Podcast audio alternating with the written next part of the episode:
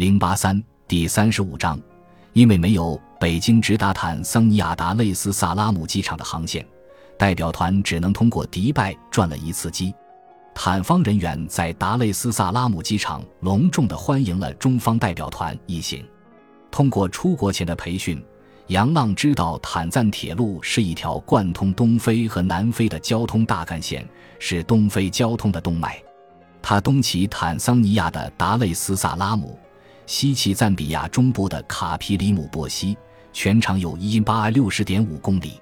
达累斯萨拉姆是一座印度洋边上的沿海城市，人口六百万，是坦方全国最大最发达的城市，还曾是坦桑尼亚的首都。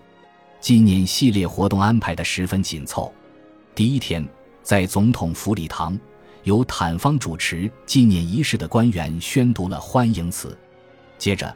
坦方总统府高级官员给原理副部长杨建国、宋卫国等八名参加过当年援建的人员颁发了勋章。随后，代表们在展览厅参观了当年援建的历史图片和实物展览，听取了坦方目前铁路运营情况的介绍。晚上，在坦方的总统府宴会厅举行了隆重的欢迎晚宴，坦方民间舞蹈家还表演了民族特色舞蹈。第二天。坦方安排的是悼念活动，援建坦赞铁路中方人员牺牲者的墓园在呼呼勒尼市郊外。在前往墓园的路上，李副部长动情地给大家讲述起那一次意外的车祸。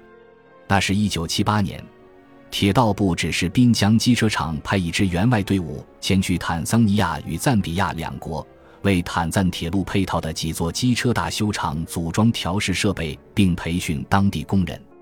何向华的父亲何三宝带着杨建国、宋卫国等一众徒弟来的就是这里。何三宝、周辉和罗娟的父母等十三名优秀工匠都把生命永远的留在了这里。听着李副部长的讲述，杨建国和宋卫国早已泣不成声。大巴车在呼呼勒尼市郊外的墓园外停下，这是杨建国和宋卫国魂牵梦萦的地方啊！他俩哭喊着。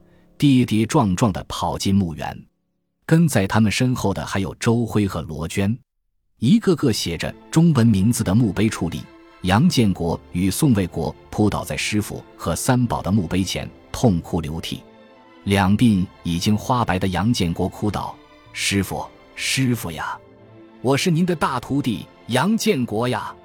建国来看您了，您瞅见我了吧？师傅，您好好看看，是建国呀！”宋卫国也泣不成声，在哭道：“师傅，我是宋卫国，宋金柱他家的老二。当时您还不想收我，说我身子单薄，应该去上大学。师傅，您还记着这事儿吗？师傅，我天天想您呀，做梦老是梦见您。师傅，何向华也眼眶含泪，哭诉：爸，儿子今天来看您了，您在那边还好吧？杨建国抹着泪。跪扶着和三宝的墓碑，动情地说：“师傅，向华现在可出息了，他是咱们公司的党委书记兼总经理，一把手给您争光了。”不远处，在李副部长的引导下，周辉与罗娟等人也各自找到了牺牲亲人的墓碑，深情的跪拜献花。众人排成两排，集体向面前的众墓碑深深鞠躬。站在两侧的十多名坦方军人庄严地向天空鸣枪，这种特殊又高贵的悼念形式更显悲壮肃穆。从墓园出来，代表团一行又来到当年事故突发的进行了凭吊。残阳如血，当年事故突发地位于一处草原台地，边缘是一道深不见底的裂谷。杨建国等人站在裂谷边缘。望着挂毯似的植被垂入谷底，杨建国喃喃地告诉众人：“当年卡车就是从这儿栽下去的。你们看对面那棵金合欢树，当年我们就是套着那棵树下去把他们的遗体拉上来的。”众人无不动容，如雪残阳里，众人的身影被拉伸放大，愈加让人觉得压抑悲凉。第三天，中方人员兵分两路，一路是何向华。李副部长等领导与坦方铁路部门负责人进行合作意向谈判，并由彭威、周辉等人陪同讲解滨江机车厂出口型各款机车与客车的性能。另一路是杨浪、宋飞、罗娟等人陪着杨建国、宋卫国一行参观当年清晴园建的大修厂。两路人马活动结束，回到呼呼乐尼市酒店已是下午五点左右。杨浪回到酒店，刚洗了一把脸，便接到王顺田通知，让他叫上彭威速到何向华房间报道，有重要事项商量。两人不敢马虎，立即找何向华报道。何向华三言两语就把事情讲了个大概。原来，公司刚刚收到我国驻坦桑尼亚大使馆发来的求助信息，赞比亚安多拉市大修厂向我方求援，大使馆希望宾车公司代表团安排人员协助他们修理好机器设备，时间大概半个月。经与李副部长商量，公司决定派杨浪前去执行任务，由彭威担任翻译人员一同前往。使命光荣。责任重大，杨浪自然不能推辞。能与杨浪同行，一起执行这项特殊任务，彭威更没有什么意见。二人欣然领命。当晚，杨浪向杨建国等人辞行。杨建国对这个安排十分高兴，要求杨浪一定要完成好任务，同时提醒他一定不能辜负了何向华的一片苦心。罗娟也鼓励他，旁敲侧击地说。这可是天赐良机，千万别空手而归。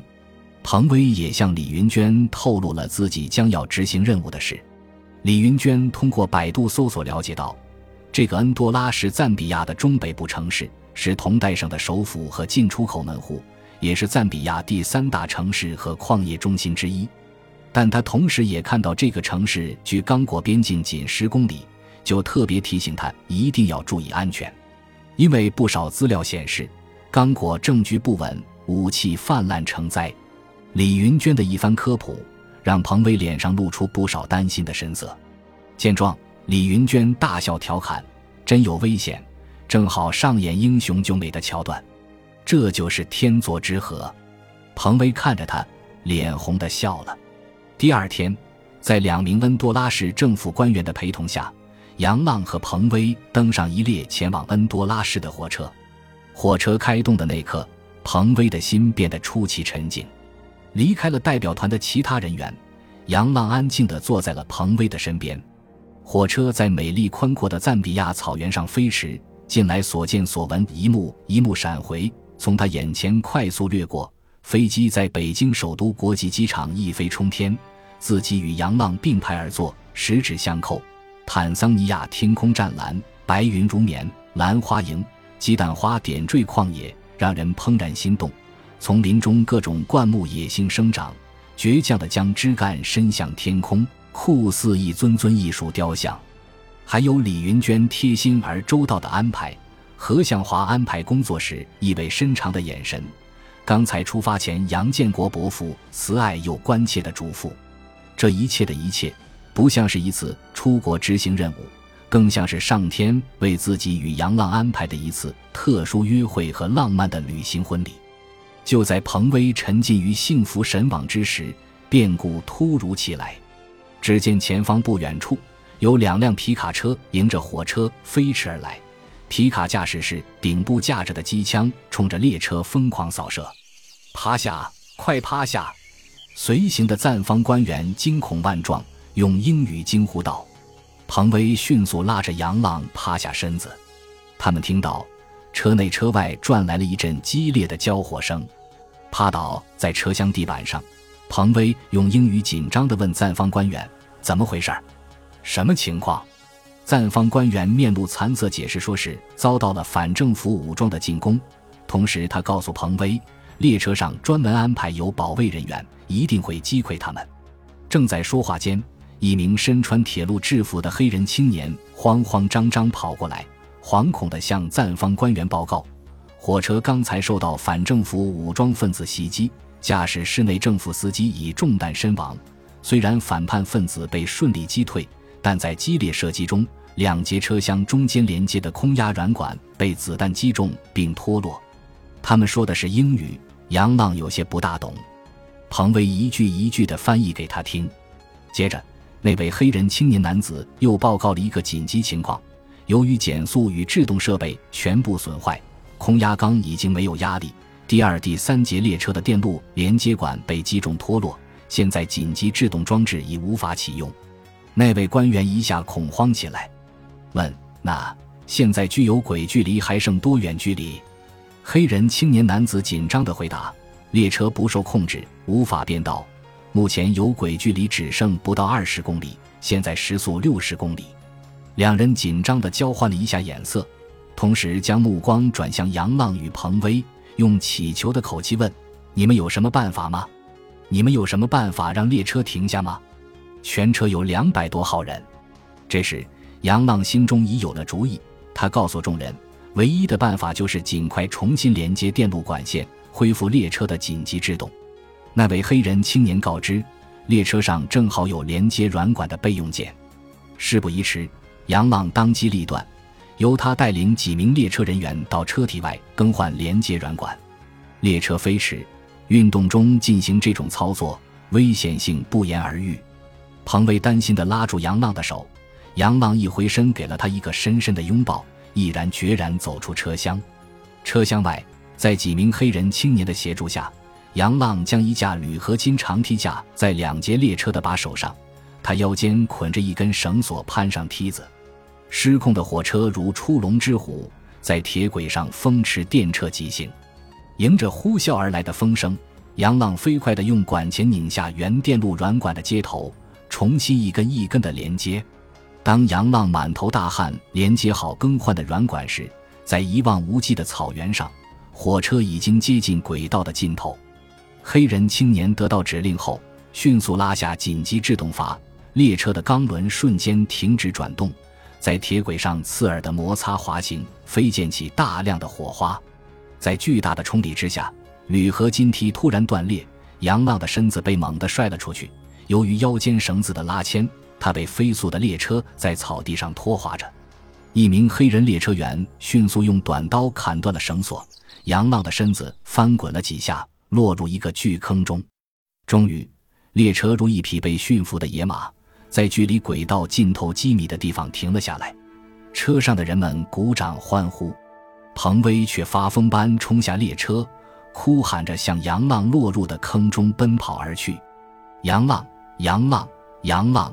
彭威声嘶力竭，边喊边跑。只见杨浪满脸鲜血地从草坑中站了起来，迎着飞奔而来的彭威张开双臂，两人紧紧拥抱。彭威心疼地用手轻轻拍按杨浪的后背，泪流满面，动情地说：“浪，刚才你离开我的时候，我的心就跟着你走了，我像被抽空了一样。